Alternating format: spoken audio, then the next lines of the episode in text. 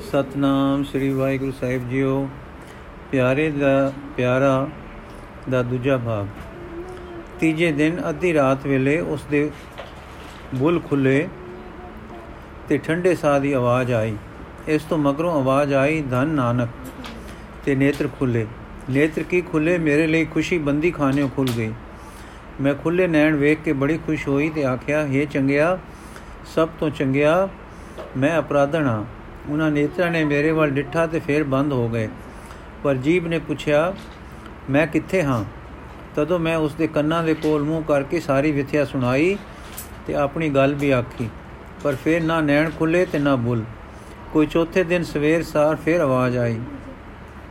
ਮੰਦਾ ਮੂਲ ਨ ਕੀਚਈ ਦੇ ਲੰਮੀ ਨਦਰ ਨਿਹਾਲੀਐ। ਜੋ ਸਾਹਿਬ ਨਾਲ ਨ ਹਾਰੀਐ ਤੇ ਵੇਹਾ ਪਾਸਾ ਡਾਲੀਐ? ਕਿਛ ਲਾਹੇ ਉਪਰ ਘਾਲੀਐ। ਪਰ ਮੈਂ ਉਸ ਵੇਲੇ ਸਾਰੀ ਗੱਲ ਨਾ ਸਮਝੀ। ਹਾਂ, ਇੰਨਾ ਸਮਝੀ, ਜੋ ਕਹਿੰਦਾ ਹੈ, ਮੇਰੇ ਨਾਲ ਤੂੰ ਮੰਦਾ ਕੀਤਾ ਹੈ। ਇਹ ਨਹੀਂ ਸੀ ਕਰਨਾ। ਤੀਰ ਚਲਾਉਣ ਵੇਲੇ ਚੰਗੀ ਤਰ੍ਹਾਂ ਵੇਖ ਤਾਂ ਲੈਣਾ ਸੀ। ਮੈਂ ਉਡੀਕਦੀ ਸਾਂ ਕਿ ਹੁਣ ਆਖੇਗਾ ਮੈਂ ਤੈਨੂੰ ਤੇ ਕੀ ਤੈਨੂੰ ਮੈਂ ਕੈਦ ਕੀਤਾ, ਇਸ ਪਾਪ ਬਦਲੇ। ਪਰ ਫਿਰ ਨੈਣ ਖੁੱਲ ਗਏ ਤੇ ਮੇਰੇ ਵੱਲ ਤੱਕੇ, ਫਿਰ ਬੁੱਲ ਖੁੱਲੇ ਤੇ ਕਹਿਣ ਲੱਗੇ, ਤੁਸੀਂ ਬਹੁਤ ਸੇਵਾ ਕੀਤੀ ਹੈ। ਤੀਰ ਤਾਂ ਮੈਨੂੰ ਮੇਰੇ ਪਾਪਾ ਨੇ ਲਾਇਆ ਸੀ, ਪਰ ਤੁਸੀਂ ਬੜੇ ਚੰਗੇ ਹੋ, ਜਿਨ੍ਹਾਂ ਸੇਵਾ ਕੀਤੀ ਹੈ, ਰਾਜ਼ੀ ਰਹੋ। ਇਹ ਕਹਿ ਕੇ ਉਹ ਸੌਂ ਗਿਆ। ਸੁੱਤਾ ਤੱਕ ਕੇ ਮੈਂ ਮਾਂ ਕੋਲ ਜਾ ਕੇ ਗਲਕੜੀ ਪਾ ਕੇ ਕਿਹਾ, ਦੇਖ ਲੈ ਮਾਂ, ਉਹ ਮਨੁੱਖ ਕਿੱਡਾ ਚੰਗਾ ਹੈ। ਆਖਦਾ ਹੈ, ਤੀਰ ਤੂੰ ਨਹੀਂ ਮਾਰਿਆ, ਤੀਰ ਮੇਰੇ ਪਾਪਾ ਨੇ ਮਾਰਿਆ ਹੈ ਤੇ ਤੂੰ ਚੰਗੀ ਹੈ ਜੋ ਸੇਵਾ ਕਰਦੀ ਪਈ ਹੈ।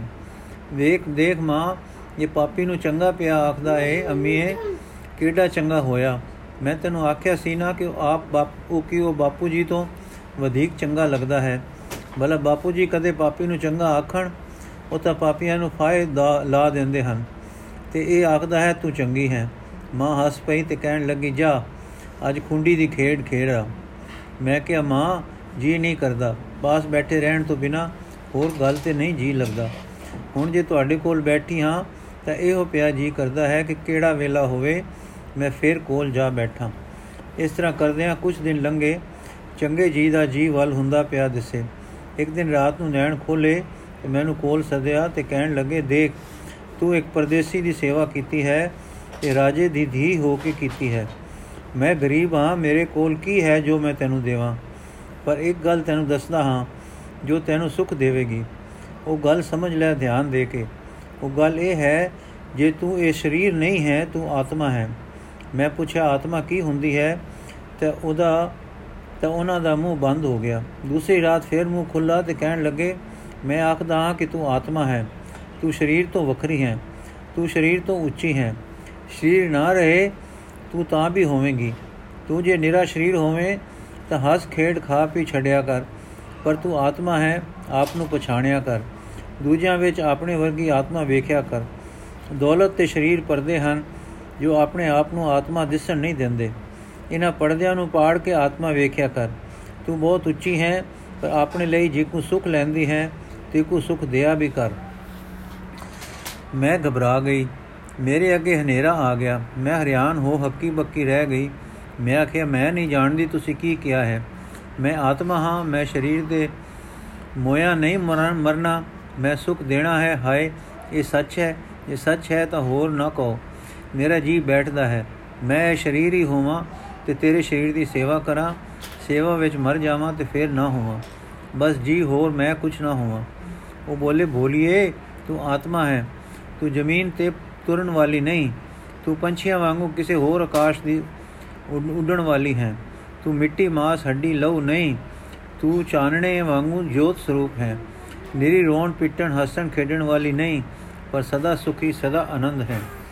ਮੈਂ ਡਰ ਕੇ ਅੱਖਾਂ ਮੀਟ ਲਈਆਂ ਤੇ ਆਖਿਆ, ਹੈ ਸਭ ਤੋਂ ਚੰਗੇ ਮਨੁੱਖ, ਮੈਨੂੰ ਕੁਝ ਹੁੰਦਾ ਜਾਂਦਾ ਹੈ। ਮੈਨੂੰ ਉਹ ਕੁਝ ਹੁੰਦਾ ਹੈ ਜੋ ਬਾਪੂ ਜੀ ਕਾਇਰਾ ਨੂੰ ਆਖਦੇ ਹਨ, ਹੁੰਦਾ ਹੈ।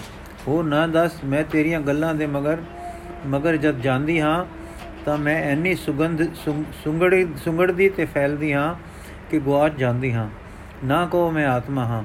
ਫਿਰ ਉਹ ਕਹਿਣ ਲੱਗੇ, ਹੈ ਚੰਗੀਏ, ਜੋ ਸੇਵਾ ਕਰ ਸਕਦੀ ਹੈ, ਸੁਣ ਤੂੰ ਆਤਮਾ ਹੈ, ਤੇਰੇ ਵਿੱਚ ਮੋਹ ਨਹੀਂ ਹੈ, ਤੇਰੇ ਵਿੱਚ ਲਬ ਨਹੀਂ ਹੈ, ਤੂੰ ਮੰਗਣ ਵਾਲੀ ਨਹੀਂ, ਤੂੰ ਤਾਂ ਦਾਤੀ ਹੈ, ਤੂੰ ਸਭ ਨੂੰ ਇੱਕ ਸਾਰ ਪਿਆਰ ਕਰਨ ਵਾਲੀ ਹੈ। ਹਾਂ, ਤੂੰ ਅਚਾਹ ਹੈ, ਤੂੰ ਉੱਚੀ ਹੈ, ਆਪ ਨੂੰ ਪਛਾਣ। ਹੁਣ ਮੈਨੂੰ ਉਸ ਲੱਗ, ਉਹ ਲੱਗਾ ਜਿਸ ਨੂੰ ਡਰ ਕਰਕੇ ਸੁਣਦੀ ਹੁੰਦੀ ਸਾਂ। ਹਾਂ, ਮੈਂ ਸੱਚੀ ਮੁੱਚੀ ਡਰ ਗਈ। ਮੈਂ ਸਹਿਮ ਕੇ ਬਹਿ ਗਈ। ਮੈਂ ਚਾਰਾਂ ਮੈਂ ਚਾਹਾਂ ਜੋ ਕੰਨ ਬੰਦ ਕਰਾਂ, ਜੋ ਹੋਰ ਸੁਣ ਕੇ ਡੋਰ ਡੋਰ ਡੋਰ ਭੋਰ ਨਾ ਹੋਵਾਂ। ਪਰ ਸਭ ਤੋਂ ਚੰਗੇ ਮਨੁੱਖ ਦੀ ਚੰਗੀ ਆਵਾਜ਼ ਅੱਗੇ ਕੰਨ ਕੀਕੂ ਬੰਦ ਕਰ ਰਹਾ। ਮੈਂ ਫੇਰ ਹਿਆ ਕਰਕੇ ਆਖਿਆ, ਬਸ ਕਰ ਹੈ ਉੱਚੇ ਆਦਮੀ, ਹੋਰ ਨਾ ਕੋ ਮੇਰਾ ਹਾਲ ਬੁਰਾ ਹੋ ਗਿਆ ਹੈ। ਇਹ ਆਤਮਾ ਮੈਂ ਨਾ ਹੋਵਾਂ। ਮੈਨੂੰ ਉਸ ਡਰ ਤੋਂ ਬਚਾ ਜੋ ਇਸ ਖਿਆਲ ਵਿੱਚ ਗਿਆ ਮੈਨੂੰ ਲੱਗਦਾ ਹੈ। ਪਰ ਉਸਨੇ ਫੇਰ ਕਿਹਾ, ਤੂੰ ਆਤਮਾ ਹੈ। ਹਾਂ, ਜਿਵੇਂ ਤੂੰ ਤੀਰ ਨਹੀਂ, ਤੂੰ ਤੀਰ ਕਮਾਨ ਨਹੀਂ, ਪਰ ਤੂੰ ਤੀਰ ਚਰਾਉਣ ਵਾਲੀ ਹੈ। ਤੂੰ ਰੋਟੀ ਨਹੀਂ, ਤੂੰ ਖਾਣ ਵਾਲੀ ਹੈ। ਤੂੰ ਦੇ ਨਹੀਂ, ਦੇਹ ਦੀ ਟੋਰਨ ਵਾਲੀ ਹੈ। ਤੂੰ ਮਨ ਨਹੀਂ, ਪਰ ਮਨ ਨੂੰ ਰੋਕ ਹਾਕਣ ਵਾਲੀ ਹੈ। ਤੂੰ ਆਪੇ ਕਹਿੰਦੀ ਹੁੰਦੀ ਹੈ ਕਿ ਨਹੀਂ, ਮੇਰਾ ਮਨ ਅੱਜ ਖੁਸ਼ ਹੈ, ਅੱਜ ਦਿਲਗੀਰ ਹੈ। ਸੋ ਤੂੰ ਮਨ ਨਹੀਂ, ਪਰ ਮਨ ਦੀ ਮਾਲਕ ਹੈ। ਹਾਂ, ਤੂੰ ਚਰਖਾ ਨਹੀਂ, ਪਰ ਚਰਖੇ ਨੂੰ ਕੱਤਣ ਵਾਲੀ ਹੈ। ਏ ਸੁੰਦਰੀ, ਤੂੰ ਸੁੰਦਰ ਨਹੀਂ, ਪਰ ਸੁੰਦਰਤਾ ਤੇਥੋਂ ਨਿਕਲਦੀ ਹੈ। ਤੂੰ ਧੁੱਪ ਨਹੀਂ, ਪਰ ਸੂਰਜ ਹੈ। ਤੂੰ ਚਾਂਦਨੀ ਨਹੀਂ, ਪਰ ਚੰਦ ਹੈ। ਏ ਚੰਗੀਏ, ਤਿਵੇਂ ਤੂੰ ਦੇਹ ਨਹੀਂ, ਪਰ ਆਤਮਾ ਹੈ। ਇਹ ਮੈਂ ਟੱਕ ਬਨ ਕੇ, ਮਨ ਜੋੜ ਕੇ, ਬੇਵਸੇ ਹੋ ਕੇ ਸੁਣਿਆ। ਪਰ ਸੁਣਦਿਆਂ ਸੁਣਦਿਆਂ ਐਤਕੀ ਮੈਨੂੰ ਚੱਕਰ ਆ ਗਿਆ। ਅੱਖਾਂ ਬੰਦ ਹੋ ਗਈਆਂ, ਜ਼ਮੀਨ ਅਸਮਾਨ ਮਾਲੋਂ ਮਾਨੋ ਉਲਟ ਗਏ। ਮੈਂ ਬੇਹੋਸ਼ ਹੋ ਕੇ ਉਸ ਦੇ ਪੈਰਾਂ ਤੇ ਡਿੱਗ ਪਈ। ਮੈਨੂੰ ਪਤਾ ਨਹੀਂ ਗਿਆ ਕਿ ਮੈਂ ਹਾਂ ਕਿ ਨਹੀਂ। ਚਿਰ ਪਿੱਛੋਂ ਜਾ ਮੈਂ ਉੱਠੀ ਤਾਂ ਮੈਂ ਡਰ ਨਾਲ ਕੰਬ ਰਹੀ ਸਾਂ। ਕਿ ਮੇਰੇ ਸਿਰ ਤੇ ਐਤਨਾ ਪਰਬਤ ਪੈਣਾ ਹੈ ਕਿ ਮੈਂ ਆਤਮਾ ਹੋਣਾ ਹੈ, ਜਿਵੇਂ ਇਹ ਆਖਦਾ ਹੈ। ਇਹ ਤਾਂ ਬੜਾ ਔਖਾ ਹੈ, ਪਰ ਇਹ ਜੋ ਸਭ ਤੋਂ ਚੰਗਾ ਮਨੁੱਖ ਹੈ, ਆਖਦਾ ਹੈ, ਇਹ ਚੰਗਾ ਹੀ ਹੋਣਾ ਹੈ। ਮੈਂ ਤਾਂ ਡੋਰ ਭੋਰੀ ਹੁੰਦੀ ਹਾਂ, ਡਰਦੀ ਹਾਂ ਕਿ ਜੇਕਰ ਇਹ ਕੁਝ ਮੈਂ ਹਾਂ, ਤਾਂ ਮੈਂ ਤਾਂ ਬਹੁਤ ਨਿਤਾਣੀ ਹਾਂ। ਕੌਣ ਇਸ ਭਾਰ ਨੂੰ ਝੱਲੇਗਾ ਕਿ ਮੈਂ ਆਤਮਾ ਹਾਂ? ਇਸ ਉੱਚੇ ਪਰਬਤ ਦੀ ਸਿਖਰ ਵੱਲ ਤੱਕਿਆ ਮੇਰੀ ਨਜ਼ਰ ਪਾਟਦੀ ਹੈ। ਮੈਂ ਜਦ ਇਹ ਸੁਣਦੀ ਹਾਂ ਤਾਂ ਅੰਦਰੋਂ ਫੈਲਦੀ ਹਾਂ, ਫਿਰ ਮੈਂ ਘਬਰਾ ਜਾਂਦੀ ਹਾਂ। ਮੈਂ ਹੁਣ ਤੱਕ ਹੱਸਦੀ ਖੇਡਦੀ ਲਾਡਾਂ ਵਿੱਚ ਪੱਲੀ ਖੁਸ਼ੀ-ਖੁਸ਼ੀ ਰਹਿੰਦੀ ਹੁੰਦੀ ਸਾਂ ਕਿ ਇਹ ਮੇਰੇ ਚਾਉ ਮਲਾਰ ਤੇ ਖੁਸ਼ੀਆਂ ਉਪਰੀਆਂ ਹਨ। ਹਾਏ, ਮੇਰਾ ਕਲੇਜਾ ਫਿਰ ਟੁੱਟ ਗਿਆ। ਬੰਨਾਂ ਦੇ ਹਰਨ, ਠੰਡੀਆਂ ਛਾਵਾਂ, ਵਗਦੇ ਪਾਣੀ, ਸਖੀਆਂ ਦੇ ਝੁੰਡ, ਮੁਸ਼ਕਣ ਮੁਸ਼ਕਣ ਘੋੜੀ ਉੱਤੇ ਬੈਠੀ ਮੈਂ ਰਬ, ਮੈਂ ਹੱਥ ਵਿੱਚ ਤੀਰ ਕਮਾਨ ਤੰਗਾ ਤੰਗ ਦੀ ਮਾਂ ਤੇ ਰਾਹ ਉਡੀਕਦਾ ਬਾਪੂ ਮੱਥੇ ਟੇਕਦੀ ਪਰਜਾ, ਕੀ ਇਹ ਸਾਰਾ ਸੰਸਾਰ ਮੇਰੇ ਸਰੀਰ ਲਈ ਹੈ? ਉਪਰਾ ਹੈ, ਕਿਉਂ ਜੋ ਇਹ ਆਖਦਾ ਹੈ ਕਿ ਤੂੰ ਸਰੀਰ ਨਹੀਂ ਹੈ, ਤੇ ਜੇ ਮੈਂ ਸਰੀਰ ਨਹੀਂ ਹਾਂ, ਤੇ ਇਹ ਸਰੀਰ ਨੂੰ ਚੰਗੇ ਲੱਗਣ ਵਾਲੇ ਸਾਰੇ ਅਡੰਬਰ ਵੀ ਮੇਰੇ ਨਾ ਹੋਏ। ਹਾਏ ਹਾਏ, ਤਾਂ ਮੈਂ ਇਕੱਲੀ ਹਾਂ ਇਕੱਲੀ ਹਾਂ। ਜੋ ਸਰੀਰ ਮੇਰਾ ਨਹੀਂ, ਤਾਂ ਮਾਂ ਤੇ ਬਾਪੂ ਜੀ ਵੀ ਮੇਰੇ ਨਹੀਂ। ਤੇ ਉਹ ਮੇਰੇ ਨਹੀਂ, ਤੇ ਸਾਰੇ ਸੁੱਖ ਤੇ ਖੁਸ਼ੀਆਂ ਜੋ ਉਹ ਦਿੰਦੇ ਹਨ, ਸਾਖ ਤੇ ਸਖੀਆਂ ਮੇਰੇ ਨਾ ਹੋਏ। ਹਾਏ, ਜੇ ਮੈਂ ਆਤਮਾ ਹਾਂ, ਤਾਂ ਮੈਂ ਇਕੱਲੀ ਹਾਂ। ਇਸ ਵੇਲੇ ਮੇਰੀਆਂ ਅੱਖਾਂ ਅੱਗੇ ਇਕਲ ਰੂਪ ਬਣ ਕੇ ਆ ਗਈ। ਤਦੋਂ ਮੈਂ ਖੁਸ਼ੀਆਂ ਦੇ ਪੰਗੂੜੇ ਲੁੱਟਣ ਝੂਟਣ ਵਾਲੀ ਅਲੜ ਤੇ ਮੂਲ, ਮੂਲੋਂ ਅਜਾਣ ਦੀ ਅਜਾਣ ਕੀ ਜਾਣਦੀ ਸਾਂ ਕਿ ਕੁਝ ਹੋਸ਼, ਕੀ ਹੋਰ ਗੱਲ ਹੈ। ਚੰਗੇ ਦੀ ਗੱਲ ਸੋਚਦਿਆਂ ਮੇਰੇ ਉਦਾਲੇ ਇਕਲ ਆ ਗਈ। ਇਸ ਇਕਲ ਨੇ ਮੇਰੇ ਉੱਤੇ ਉਹ ਡਰ ਪਾਇਆ ਕਿ ਮੈਨੂੰ ਕੁਝ ਨਾ ਦਿਸੇ। ਕਲੇਜਾ ਕੰਬੇ ਲੂ ਕੰਡੇ ਹੋ ਗਏ। ਰੋਵਾਂ ਤੇ ਲੁੰਬਾ ਮਾਰਾਂ ਤੇ ਅੱਖਾਂ ਹਾਏ, ਮੈਂ ਕਿਵੇਂ ਆਤਮਾ ਨਾ ਹੋਵਾਂ? ਭੁੱਬਾਂ ਤੇ, ਰੋਵਾਂ ਤੇ ਭੁੱਬਾਂ ਮਾਰਾਂ ਤੇ ਆਖਾਂ, ਹਾਏ, ਮੈਂ ਕਿਵੇਂ ਆਤਮਾ ਨਾ ਹੋਵਾਂ? ਜਿਉਂ-ਜਿਉਂ ਮੈਂ ਸਹਿਮ ਖਾਵਾਂ ਤੇ ਡਰਾਂ, ਤਿਉਂ-ਤਿਉਂ ਉਹ ਇਕਲ ਵੱਧਦੀ ਜਾਵੇ ਤੇ ਮੈਂ ਟੁੱਟਦੀ ਜਾਵਾਂ। ਕਿੰਨੇ ਚਿਰ ਮਗਰੋਂ ਮੇਰੀਆਂ ਅੱਖਾਂ ਖੁੱਲੀਆਂ, ਹੁਣ ਮੈਂ ਉੱਠਣਾ ਚਾਹਾਂ, ਪਰ ਹੁਣ ਕੌਣ ਉੱਠੇ? ਜਿਨ੍ਹਾਂ ਮੇਰੀਆਂ ਲੱਤਾਂ ਨੇ ਸਾਰਾ ਦਿਨ ਸਾਰਾ ਦਿਨ ਬਨ ਕੱਛੇ ਸਨ ਉੱਠਣਾ ਭੁੱਲ ਗਈਆਂ। ਜਿਨ੍ਹਾਂ ਮੇਰੀਆਂ ਬਾਹਾਂ ਨੇ ਸ਼ੇਰ ਮਾਰੇ ਸਨ, ਜ਼ਮੀਨ ਤੇ ਟੇਕ ਟੇਕ ਧਰ ਕੇ ਆਸਰਾ ਦੇਣਾ ਵਿਸਾਰ ਬੈਠੀਆਂ। ਫਿਰ ਮੈਨੂੰ ਖਿਆਲ ਆਇਆ ਕਿ ਮੈਂ ਬੇਦੋਸ਼ ਤੇ ਸਭ ਤੋਂ ਚੰਗੇ ਮਨੁੱਖ ਨੇ ਮਾਰਿਆ ਹੈ, ਨੂੰ ਮਾਰਿਆ ਹੈ, ਮੈਂ ਪਾਪ ਕੀਤਾ ਹੈ। ਮੇਰੇ ਪਾਪ ਦਾ ਦੰਡ ਮੈਨੂੰ ਇਸਨੇ ਇਹ ਚਿੰਨ ਦਿੱਤਾ ਹੈ ਕਿ ਮੈਨੂੰ ਇਕੱਲਿਆਂ ਕਰ ਦਿੱਤਾ ਸੋ।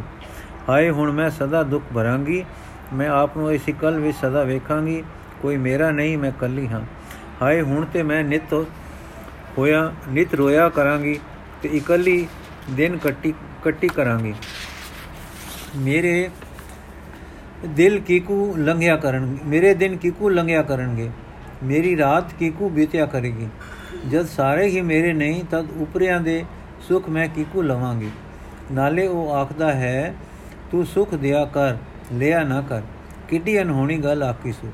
ਜੇ ਸਰੀਰ ਵੀ ਮੇਰਾ ਨਹੀਂ, ਤਾਂ ਮੈਂ ਕਿਸੇ ਨੂੰ ਦਿਆਂ ਕੀ ਕਰਾਂ? ਹੁੰਦਾ ਤਾਂ ਕੋਈ ਵੰਡਾਵੇ। ਜਦ ਮੇਰੇ ਕੋਲ ਹੋਇਆ ਹੀ ਕੁਛ ਨਾ, ਤਾਂ ਮੈਂ ਵੰਡ ਵੰਡਾ ਕੇ ਦਿਆਂਗੀ ਕੀ? ਹੁਣ ਫੇਰ ਮੇਰੀਆਂ ਅੱਖਾਂ ਅੱਗੇ ਇੱਕ ਹਨੇਰਾ ਉੱਠਿਆ ਔਰ ਸਭ ਕੁਝ ਲੋਪ ਹੋ ਗਿਆ। ਮੈਂ ਇਕੱਲੀ ਹਨੇਰੇ ਵਿੱਚ ਰਹਿ ਗਈ। ਇਸ ਵੇਲੇ ਮੈਂ ਇਤਨਾ ਡਰੀ ਕਿ ਮੇਰੀਆਂ ਚੀਕਾਂ ਨਾਲ ਸਾਰਾ ਘਰ ਗੂੰਜ ਉੱਠਿਆ। ਮਾਂ ਭੱਜੀ ਆਈ ਤੇ ਮੈਨੂੰ ਝੋਲੀ ਵਿੱਚ ਪਾ ਲਿਆ। ਮੇਰਾ ਮੱਥਾ ਚੁੰਮੇ, ਅੱਖਾਂ ਪੂੰਝੇ, ਘੁੱਟੇ ਪਿਆਰ ਦੇਵੇ ਤੇ ਬੁਲਾਵਾ ਲਵੇ, ਪਰ ਮੈਨੂੰ ਸੁਰਤ ਨਾ ਆਵੇ। ਮੇਰੇ ਕਲੇਜੇ ਧੜਕਦੇ ਦੀ ਆਵਾਜ਼ ਮਾਂ ਦੇ ਕੰਨਾਂ ਵਿੱਚ ਪਹੁੰਚੇ। ਮਾਂ ਨੇ ਮੇਰਾ ਮੂੰਹ ਧੋਤਾ, ਮੇਰੇ ਅੰਦਰ ਪਾਣੀ ਦਾ ਘੁੱਟ ਪਾਇਆ ਤੇ ਪੁੱਛੇ, ਕੀ ਹੋਇਆ ਹੈ? ਜਦ ਮੈਂ ਅੱਖਾਂ ਖੋਲੀਆਂ ਤਾਂ ਆਖੇ, ਅਮੀਏ, ਮੈਨੂੰ ਛੱਡ ਦੇ। ਤੂੰ ਮੇਰੀ ਨਹੀਂ ਹੈ, ਨਾਲੇ ਮੈਂ ਤੇਰੇ ਦਿੱਤੇ ਸੁੱਖਾਂ ਨੂੰ ਲੈਣਾ ਨਹੀਂ ਹੈ ਅਮੀ ਬੁਲਾਵਾ ਲੈ ਕੇ ਕਹਿਣ ਲੱਗੀ, ਧੀਏ, ਕਿਉਂ ਤੇ ਮੈਂ ਆਖੇ ਅੰਮਾ, ਮੈਂ ਸਰੀਰ ਨਹੀਂ, ਮੈਂ ਆਤਮਾ ਹਾਂ ਤੇ ਇਸ ਕਰਕੇ ਇਕੱਲੀ ਹਾਂ, ਇਕੱਲਿਆਂ ਨੂੰ ਮੈਨੂੰ ਡਰ ਲੱਗਦਾ ਹੈ। ਉਹ ਡਰ ਮੈਨੂੰ ਖਾ ਰਿਹਾ ਹੈ ਤੇ ਖਾ ਜਾਵੇਗਾ। ਜਾ ਮਾਂ ਤੂੰ ਸੌ। ਮੈਨੂੰ ਚੰਗੇ ਮਨੁੱਖ ਨੇ ਮੇਰੇ ਅਪਰਾਧਾਂ ਦਾ ਦੰਡ ਦਿੱਤਾ ਹੈ। ਹੁਣ ਮੈਨੂੰ ਇਕਲ ਪਈ ਖਾਂਦੀ ਹੈ। ਤੂੰ ਜਾ, ਮੈਂ ਉਸ ਨੂੰ ਆਖਦੀ ਹਾਂ ਕਿ ਤੀਰ ਲੈ ਕੇ ਮੈਨੂੰ ਖੋਬ ਦੇਵੇ। ਮੈਂ ਇਸ ਤਰ੍ਹਾਂ ਮਰਨ ਨੂੰ ਤਿਆਰ ਹਾਂ, ਪਰ ਇਹ ਆਤਮਾ ਬਣ ਕੇ ਇਕਲ ਦੇ ਹੱਥੋਂ ਐਸ, ਇਸ ਤਰ੍ਹਾਂ ਮਰਨਾ ਬੜਾ, ਬੜੀ ਪੀੜ ਦਿੰਦਾ ਹੈ, ਜੋ ਪੀੜ ਕੇ ਝੱਲੀ ਨਹੀਂ ਜਾਂਦੀ। ਇਹ ਸੁਣ ਕੇ ਮਾਂ ਨੂੰ ਰੋਹ ਚੜ ਗਿਆ। ਕਹਿਣ ਲੱਗੀ, ਹੁਣੇ ਇਸ ਕਮਲੇ ਨੂੰ ਕਬਰਸਤਾਨ ਭੇਜ ਕੇ ਜਿਉਂਦਾ ਦਬਵਾ ਦਿੰਦੀ ਹਾਂ।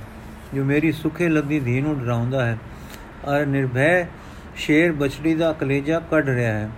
ਇਸ ਡੈਣ ਬਾਵੇ ਦੇ ਹੁਣੇ ਡਕਰੇ ਕਰਾਉਂਦੀ ਹਾਂ। ਇਹ ਸੁਣ ਕੇ ਮੇਰੀ ਜਾਨ ਨਿਕਲੀ। ਮੈਂ ਦੋਸ਼ੀ ਟੈਲਣ ਵਾਂਗ ਮਾਂ ਦੇ ਪੈਰ ਫੜ ਲਏ ਤੇ ਆਖਿਆ, ਅੰਮੀ, ਹੋਰ ਪਾਪ ਨਾ ਕਰੀ। ਮੈਂ ਪਾਪ ਕੀਤਾ ਹੈ, ਬਦਲਾ ਦੇਣਾ ਹੈ। ਇਹੋ ਗੱਲ ਪੰਡਤ ਜੀ ਆਖਦੇ ਹੁੰਦੇ ਸਨ ਕਿ ਨਾ, ਫਿਰ ਤੁਸੀਂ ਕਿਉਂ ਉਸ ਨਿਰਦੋਸ਼ੇ ਨੂੰ ਹੋਰ ਦੁੱਖ ਦਿੰਦੇ ਹੋ? ਜਿਸ ਨੂੰ ਮੈਂ ਅੱਗੇ ਦੁੱਖ ਦਿੱਤਾ ਹੈ। ਤੇ ਹੁਣ ਪਾਪ ਦਾ ਫਲ ਮੈਨੂੰ ਲੱਗਾ ਹੈ ਕਿ ਮੈਂ ਇਕੱਲੀ ਹੋ ਗਈ ਹਾਂ, ਤਾਂ ਮੈਂ ਤਾਂ ਫਲ ਭੋਗਾਂਗੀ, ਪਰ ਤੂੰ ਜਾ ਆਰਾਮ ਕਰ। ਜਾ ਅੰਮੀ, ਤੂੰ ਜਾ। ਮਾਂ ਜਾਵੇ ਨਾ ਦੰਦੀਆਂ ਕਚੀਚੇ ਤੇ ਮੈਂ ਟੋਰਾਂ। ਛੇਕੜ ਮੈਂ ਕਿਹਾ, ਜੇ ਤੁਸੀਂ ਇਸ ਚੰਗੇ ਮਨੁੱਖ ਨੂੰ ਕੁਛ ਆਖਿਆ, ਤੇ ਮੈਂ ਆਪੇ ਆਪਣੇ ਕਲੇਜੇ ਵਿੱਚ ਤੀਰ ਖੋਬ ਲਵਾਂਗੀ। ਤਾਂ ਮਾਂ ਟੱਲੀ, ਪਰ ਭਰੀ ਪੀਤੀ ਹੋਈ ਵੀ, ਬੀਤੀ ਹੋਈ ਹੀ ਗਈ। ਹੁਣ ਮੈਂ ਉਸੇ ਇਕਲ ਦੇ ਸਹਿਮ ਵਿੱਚ ਬੈਠੀ ਸਾਂ। ਤੂੰ ਆਤਮਾ ਹੈ, ਇਹ ਆਵਾਜ਼ ਮੇਰੇ ਕੰਨਾਂ ਵਿੱਚ ਗੂੰਜ ਰਹੀ ਸੀ ਕਿ ਅਚਾਨਕ ਚੇਤਾ ਆਇਆ ਕਿ ਚੰਗੇ ਮਨੁੱਖ ਨੇ ਤਾਂ ਗੱਲਾਂ ਵੀ ਕੀਤੀਆਂ ਸਨ ਕਿ ਤੂੰ ਉੱਚੀ ਹੈ। ਮੈਂ ਉੱਚੀ ਹਾਂ, ਪਰਬਤ ਦੀ ਚੋਟੀ ਉੱਚੀ ਹੁੰਦੀ ਹੈ। ਸੋ ਵੀ ਇਕੱਲੀ ਤੇ ਉਜਾੜ ਹੁੰਦੀ ਹੈ। ਬੱਦਲ ਉੱਚੇ ਹੁੰਦੇ ਹਨ, ਪਰ ਸੁਨਸਾਨ ਹਨ। ਚੰਦ ਉੱਚਾ ਹੈ, ਪਰ ਉਹ ਵੀ ਇਕੱਲਾ ਹੈ। ਸੂਰਜ ਉੱਚਾ ਹੈ, ਸੋ ਵੀ ਇਕੱਲਾ ਹੈ। ਸੋ ਮੈਂ ਉੱਚੀ ਹੋਈ, ਤਾਂ ਵੀ ਇਕੱਲੀ ਹੀ ਹੋਈ ਨਾ। ਹਾਏ, ਮੈਂ ਕੀ ਕਰਾਂ? ਇਕੱਲ ਫੰਦੀ ਹੈ। ਤੂੰ ਆਤਮਾ ਹੈ, ਤੇਰੇ ਵਿੱਚ ਮੋਹ ਨਹੀਂ। ਕਦੇ ਤਦੇ ਮੈਂ ਅਜ ਮਾਂ ਨੂੰ ਗੁੱਸੇ ਕਰ ਲਿਆ ਹੈ। ਚੰਗੇ ਨੇ ਕਿਹਾ ਸੀ, ਤੂੰ ਬੇਲੋਤ ਹੈ, ਬੇਲੋੜ ਹੈ, ਬੇਲੋੜ ਹੋ, ਅਚਾਰ ਹੋ ਅਚਾ ਹੋ, ਪਰ ਮੈਨੂੰ ਰੋਟੀ ਦੀ ਤਾਂ ਲੋੜ ਹੈ। ਇਸ ਤੋਂ ਬੇਲੋੜ ਕਿਕੂ ਹੋਵਾਂ? ਤੇ ਜੇ ਮੇਰਾ ਕੋਈ ਨਹੀਂ, ਫਿਰ ਮੈਂ ਰੋਟੀ ਕਿੱਥੋਂ ਖਾਵਾਂਗੀ? ਕੋਈ ਬੋੜੇ ਵੇ ਮੈਨੂੰ ਹਾਏ, ਮੈਂ ਕਿਵੇਂ ਆਤਮਾ ਨਾ ਹੋਵਾਂ? ਮੈਂ ਸੁਖ ਦਿਆ ਕਰਾਂਗੀ, ਲਵਾਂਗੀ ਨਹੀਂ। ਰੋਟੀ ਆਪ ਪਕਾਵਾਂਗੀ, ਪਾਣੀ ਆਪ ਭਰਾਂਗੀ, ਮੰਜਾ ਆਪ ਡਾਵਾਂਗੀ, ਕੱਪੜੇ ਆਪ ਧੋਵਾਂਗੀ, ਪਰ ਇਹ ਵੀ ਕਿਕੂ ਕਰਾਂਗੀ? ਮੈਂ ਜਦ ਦੇ ਨਹੀਂ, ਤਾਂ ਦੇ ਦੇ ਕੰਮ ਕਿਕੂ ਕਰਾਂਗੀ। ਆਤਮਾ ਤਾਂ ਸਭ ਤੋਂ ਅੱਡ ਹਾਂ। ਆਤਮਾ ਹਾਂ ਸਭ ਤੋਂ ਅੱਡ ਹਾਂ। ਸਰੀਰ ਤੋਂ ਅੱਡ ਹੋਈ ਹੁਣ ਮੈਂ ਇਸੇ ਧੁਨ ਵਿੱਚ ਇਕੱਲੀ ਰਹਾਂਗੀ ਤੇ ਇਕਲ ਮੈਨੂੰ ਖਾਇਆ ਕਰੇਗੀ ਤੇ ਮੈਂ ਸੁੱਕ ਕੇ ਮਰ ਜਾਵਾਂਗੀ। ਮੈਂ ਇਹਨਾਂ ਸਵੈਮਾਂ ਵਿੱਚ ਰੁੜ ਰਹੀ ਸਾਂ ਕਿ ਚੰਗੇ ਮਨੁੱਖ ਦੇ ਫਿਰ ਨੈਣ ਖੁੱਲੇ ਤੇ ਤੱਕ ਕੇ ਮੁਸਕਰਾਏ। ਬੁੱਲ ਮੁਸਕਰਾਏ ਤੇ ਨੈਣ, ਮੈਂ ਵੱਲ ਭਰ ਕੇ ਤੱਕੇ ਤਾਂ ਮੈਨੂੰ ਜਾਨ ਪੈ ਗਈ। ਉਸ ਵੇਲੇ ਇਕਲ ਮੇਰੀ ਨਸ ਗਈ ਤੇ ਮੈਨੂੰ ਖੁਸ਼ੀ ਆ ਗਈ। ਮੈਂ ਕੋਲ ਜਾ ਕੇ ਹੱਥ ਜੋੜੇ ਤੇ ਫਿਰ ਉਸਨੇ ਕਿਹਾ, ਤੂੰ ਆਤਮਾ ਹੈ, ਪਰ ਇਕਲ ਤੈਨੂੰ ਨਹੀਂ ਖਾ ਸਕਦੀ। ਮੈਂ ਕਿਹਾ, ਹੈ ਚੰਗੇ ਮਨੁੱਖ, ਕਹੋ ਮੈਂ ਆਤਮਾ ਨਹੀਂ, ਇਹ ਸਜ਼ਾ ਮੇਰੇ ਚੱਲਣ ਦੀ ਨਹੀਂ। ਜਲਣ ਦੀ ਨਹੀਂ। ਮੈਨੂੰ ਕੈਦ ਕਰ ਅਰ ਕਹੋ ਤੂੰ ਮੇਰੀ ਗੁਲਾਮ ਹੈ। ਹਰਦਮ ਮੇਰੇ ਨਾਲ ਰੋ ਤੇ ਸੇਵਾ ਕਰ। ਮੈਂ ਕਰਾਂਗੀ ਜਾਂ ਤੀਰ ਲੈ ਤੇ ਖੋਪ ਦੇ ਮੇਰੇ ਕਾਲਜੇ ਵਿੱਚ। ਮੈਂ ਖੁਵਾਵਾਂਗੀ ਤੇ ਖੁਸ਼ੀ ਨਾਲ ਮਰਾਂਗੀ। ਪਰ ਮੈਨੂੰ ਆਤਮਾ ਨਾ ਕਹੋ। ਉਸ ਫੇਰ ਨੈਣ ਮਿੱਟੇ ਚਿਰ ਪਿੱਛੋਂ ਖੋਲ ਕੇ ਗਿਆ ਤੂੰ ਇਕੱਲੀ ਨਹੀਂ ਹੈ, ਤੇਰੇ ਨਾਲ ਨਿਰੰਕਾਰ ਹੈ। ਮੈਂ ਰੋ ਰੋ ਕੇ ਕਿਹਾ, ਮੇਰੇ ਨਾਲ ਤੂੰ ਰੋ। ਮੈਨੂੰ ਹੋਰ ਕਿਸੇ ਦੀ ਲੋੜ ਨਹੀਂ। ਸਭ ਤੋਂ ਚੰਗਾ ਤੂੰ ਹੈ। ਤੇਥੋਂ ਚੰਗਾ ਹੋਰ ਕੋਈ ਨਹੀਂ। ਮੈਨੂੰ, ਮੈਂ ਆਤਮਾ ਹਾਂ ਤੇ ਮੇਰੇ ਨਾਲ ਕੋਈ ਨਿਰੰਕਾਰ ਹੈ ਦੀ ਲੋੜ ਨਹੀਂ। ਉਸਨੇ ਕਿਹਾ, ਮੈਂ ਆਤਮਾ ਹਾਂ, ਪਰਮਾਤਮਾ ਮੇਰੇ ਨਾਲ ਹੈ। ਤੂੰ ਆਤਮਾ ਹੈ, ਪਰਮਾਤਮਾ ਤੇਰੇ ਨਾਲ ਹੈ। ਮੈਂ ਹੁਣ ਹੋਰ ਸਹਿਮੀ। ਉਸਨੇ ਫਿਰ ਆਖਿਆ, ਪਰਮਾਤਮਾ ਹਰਦਮ ਤੇਰੇ ਨਾਲ ਹੈ। ਤੂੰ ਉਸ ਵੱਲ ਨਹੀਂ ਤੱਕਦੀ। ਉਹ ਤੈਨੂੰ ਦੇਖਦਾ ਹੈ। ਤੂੰ ਸੌ ਜਾਂਦੀ ਹੈ, ਉਹ ਜਾਗਦਾ ਹੈ। ਤੂੰ ਜੋ ਕਰਦੀ ਹੈ, ਉਹ ਦੇਖਦਾ ਹੈ। ਜੋ ਸੋਚਦੀ ਹੈ, ਉਹ ਜਾਣਦਾ ਹੈ। ਪਰ ਤੂੰ ਉਸ ਨੂੰ ਨਹੀਂ ਦੇਖਦੀ, ਨਾ ਜਾਣਦੀ। ਆ ਹੁਣ ਮੇਰੇ ਤੇ ਹੋਰ ਡਰ ਛਾਇਆ। ਮੈਂ ਦਿਲ ਨੂੰ ਕਿਹਾ, ਮੇਰੇ ਨਾਲ ਕੋਈ ਲੁੱਕ ਕੇ ਰਹਿੰਦਾ ਹੈ ਜੋ ਮੇਰੇ ਸਾਰੇ ਕੰਮਾਂ ਨੂੰ ਵੇਂਦਾ ਹੈ। ਦਿਸਦਾ ਨਹੀਂ, ਪਰ ਦੇਖਦਾ ਹੈ। ਸੋ ਫੇਰ ਨਾਲ ਤਾਂ ਹੋਇਆ, ਪਰ ਨਾ ਹੋਏ ਜਿਆ ਹੋਇਆ। ਹਾਏ, ਮੈਂ ਕਿਵੇਂ ਆਤਮਾ ਨਾ ਹੋਵਾਂ, ਜੋ ਉਹ ਵੇਂਦਾ, ਜਾਣਦਾ ਤੇ ਸੁਣਦਾ ਹੈ, ਤਾਂ ਮੈਂ ਹਰ ਕੰਮ ਕਰਨ ਲੱਗਿਆ ਅਝਕਿਆ ਕਰਾਂਗੀ। ਬੋਲਣ ਲੱਗੇ ਸੋਚਿਆ ਕਰਾਂਗੀ। ਤੇ ਸੋਚਣ ਲੱਗਿਆ ਕੀ ਕਰਿਆ ਕਰਾਂਗੀ ਭੁੱਬ ਜਾਇਆ ਕਰਾਂਗੀ, ਡੁੱਬ ਜਾਇਆ ਕਰਾਂਗੀ। ਫਿਰ ਮੈਂ ਉਸ ਨੂੰ ਕਿਹਾ हे ਚੰਗੇ ਮਨੁੱਖ, ਮੈਂ ਪਾਪ ਕੀਤਾ ਹੈ, ਮੈਨੂੰ ਦੰਨ ਦੇ, ਪਰ ਐਡਾ ਕਰੜਾ ਨਾ ਦੇ। ਪਰ ਉਸ ਦੀਆਂ ਅੱਖਾਂ ਬੰਦ ਸਨ ਤੇ ਫਿਰ ਸਾਰਾ ਦਿਨ ਨਾ ਖੁੱਲੀਆਂ ਤੇ ਮੈਂ ਡੋਲਦੀ, ਡਰਦੀ, ਸੋਚਦੀ, ਡੁੱਬਦੀ, ਤਰਦੀ, ਪਰ ਉਸ ਦੇ ਕੋਲ ਹੀ ਬੈਠੀ ਰਹੀ। ਪਿਤਾ ਜੀ ਆਏ, ਮੈਂ ਭੱਜ ਕੇ ਉਹਨਾਂ ਦੇ ਗੱਲ ਨਾਲ ਜਾ ਲੱਗੀ। ਉਹ ਵੀ ਕੁਝ ਉਦਾਸੇ ਜੇ ਆਏ। ਮੇਰਾ ਚਿਹਰਾ ਵੇਖ ਕੇ ਹੋਰ ਉਦਾਸ ਹੋ ਗਏ। ਮੈਨੂੰ ਗੱਲ ਲਾਉਣ ਲੱਗੇ ਤਾਂ ਮੈਂ ਰਤਾ ਕੋ ਅਜਕੀ ਪਰ ਉਹਨਾਂ ਨੇ ਮੇਰੀ ਛਾਤੀ ਨਾਲ ਮੇਰਾ ਸਿਰ ਲਾ ਜੋਰੀ ਛਾਤੀ ਨਾਲ ਮੇਰਾ ਸਿਰ ਲਾ ਕੇ ਘੁਟਿਆ ਤੇ ਸਿਰ ਤੇ ਹੱਥ ਫੇਰ ਕੇ ਮੈਨੂੰ ਪਿਆਰ ਦਿੱਤਾ। ਜਿਸ ਵੇਲੇ ਕਿ ਉਹਨਾਂ ਦਾ ਹੱਥ ਮੇਰੇ ਸਿਰ ਤੇ ਪਿਆਰ ਨਾਲ ਛੋਇਆ ਮੇਰੇ ਦੁਸਕਾਰੇ ਨਿਕਲ ਗਏ ਤੇ ਤੱਤੇ ਤੱਤੇ ਹੰਝੂ ਉਹਨਾਂ ਦੀ ਛਾਤੀ ਤੇ ਵਗ ਟੁਰੇ। ਇਹ ਵੇਖ ਕੇ ਉਹ ਠੰਡਾ ਸਾਹ ਲੈ ਕੇ ਇਹ ਦੇਖ ਕੇ ਉਹ ਰਾਠ, ਰਾਠਾਂ ਵਿੱਚ ਵੀ ਨਾਮਣਾ ਪਾ ਚੁੱਕਾ ਰਾਠ ਪਿਤਾ, ਠੰਡਾ ਸਾਹ ਲੈ ਕੇ ਬੋਲਿਆ, ਧੀਏ, ਹੋਸ਼ ਕਰ, ਤੇਰਾ ਦੁੱਖ ਹੁਣੇ ਦੂਰ ਕਰਾਂ, ਪਰ ਤੇਰਾ ਪਿਆਰ ਹੀ ਕੁਝ ਨਹੀਂ ਕਰਨ ਦਿੰਦਾ। ਮੈਂ ਕੁਝ ਨਾ ਬੋਲੀ, ਮੈਨੂੰ ਇੱਕ ਠੰਡ ਪੈ ਰਹੀ ਸੀ। ਪਿਤਾ ਦੇ ਪਿਆਰ ਵਿੱਚ ਇੱਕ ਸੁੱਖ ਮਿਲ ਰਿਹਾ ਸੀ। ਮੈਂ ਖੁਸ਼ ਹੋ ਰਹੀ ਸਾਂ।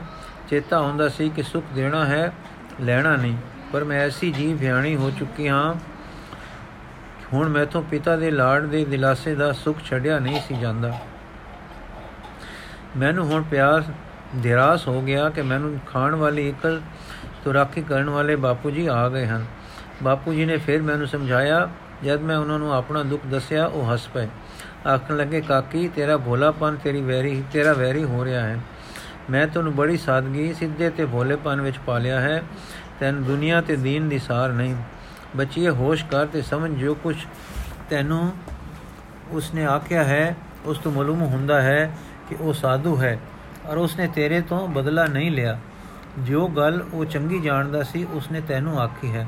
ਤੂੰ ਬੜੀ ਭੋਲੀ ਹੈ, ਜੋ ਉਦੋਂ ਇੱਕ ਵੇਰ ਪੰਡਤ ਨੇ ਪਾਪ ਪੁੰਨ ਦੀ ਗੱਲ ਆਖੀ ਸੀ, ਤਾਂ ਤੂੰ ਜੀ ਨੂੰ ਲਾ ਲਈ ਤੇ ਉੱਠ ਕੇ ਨਸ ਗਈ। ਜੋ ਕੋਈ ਹੋਰ ਗੱਲ ਨਾ ਆਖ ਦੇਵੇ, ਜਿਸ ਨਾਲ ਮੇਰਾ ਜੀ ਨਿੱਕਾ ਨਾ ਹੋ ਜਾਵੇ। ਤੇ ਜੇ ਇਸ ਨੇ ਕਹਿ ਦਿੱਤਾ ਕਿ ਤੂੰ ਆਤਮਾ ਹੈ ਡਰ ਦੇ ਨਾਲ ਹੀ ਸਾਰੀ ਨਪੀੜੀ ਜਾ ਰਹੀ ਹੈ। ਕਾਕੀ, ਇਹ ਗੱਲਾਂ ਹਨ ਜੋ ਵਿਹਲੇ ਰਹਿਣ ਵਾਲੇ ਲੋਕ ਸਾਨੂੰ ਸੁਣਾ ਕੇ ਆਪਣੀ ਉਧਰ ਪੂਰਨਾ ਕਰ ਪੂਰਨਾ ਕਰਦੇ ਹਨ। ਇਹਨਾਂ ਗੱਲਾਂ ਵਿੱਚ ਕੁਝ ਨਹੀਂ ਹੁੰਦਾ। ਤੂੰ ਸਿੱਧੀ ਤੇ ਸਾਫ਼ ਹੈ, ਅੰਦਰੋਂ ਬਾਹਰੋਂ ਇੱਕ ਹੈ, ਜੋ ਸੁਣਦੀ ਹੈ ਉਸ ਦੇ ਮਗਰ ਖਿਆਲ ਵਿੱਚ ਟੁਰ ਪੈਂਦੀ ਹੈ ਤੇ ਸੁਦੈਣ ਹੋ ਹੋ ਜਾਂਦੀ ਹੈ। ਤਕੜੀ ਹੋ ਬਹਾਦਰਾਂ ਦੀ ਸੰਤਾਨ ਬਹਾਦਰ ਹੁੰਦੀ ਹੈ। ਕੱਲ ਮੇਰੇ ਨਾਲ ਚੱਲ, ਇੱਕ ਸ਼ੇਰ ਇੱਕ ਸ਼ੇਰ ਨੇ ਬੇਲੇ ਵਿੱਚ ਇੱਕ ਸਿਪਾਹੀ ਮਾਰਿਆ ਹੈ ਉਸ ਨੂੰ ਬਾਲਣਾ ਤੇ ਮਾਰਨਾ ਹੈ। ਸ਼ਿਕਾਰ ਵਿੱਚ ਚੱਲ ਕੇ ਤੇਰਾ ਵੀ ਜੀ ਖਿੜ ਜਾਵੇਗਾ। ਮੈਂ ਕੁਝ ਬੋਲ ਤਾਂ ਨਾ ਸਕੀ, ਪਰ ਮੈਨੂੰ ਦਰਵਾਸ ਬਹੁਤ ਆ ਰਿਹਾ ਸੀ। ਪਿਤਾ ਜੀ ਕੁਝ ਚਿਰ ਪਿਆਰ ਦੇ ਕੇ ਚਲੇ ਗਏ। ਫਿਰ ਸੰਧਿਆ ਪੈ ਗਈ, ਮੈਂ ਇਸੇ ਹਾਲ ਵਿੱਚ ਹੀ ਲੇਟ ਗਈ। ਲੇਟੀ ਤਾਂ ਨੀਂਦ ਪੈ ਗਈ। ਮੈਂ ਸੁਪਨੇ ਸੁਣਦੀ ਹੁੰਦੀ ਸਾਂ, ਪਰ ਕਦੇ ਆਪ ਨਹੀਂ ਦੇਖਿਆ ਸੀ। ਅੱਜ ਪਹਿਲਾ ਦਿਨ ਸੀ ਕਿ ਮੈਂ ਸੁਪਨਾ ਡਿੱਠਾ ਮੈਨੂੰ ਰਾਤ ਸਿਰਾਣੇ ਤੇ ਸਿਰ ਰੱਖਣ ਤੇ ਸਵੇਰ ਸਿਰ ਚੁੱਕਣ ਦੀ ਖਬਰ ਹੁੰਦੀ ਸੀ। ਵਿੱਚੋਂ ਪਤਾ ਨਹੀਂ ਰਾਤ ਕਿਸ ਤਰ੍ਹਾਂ ਲੰਘ ਜਾਂਦੀ ਸੀ।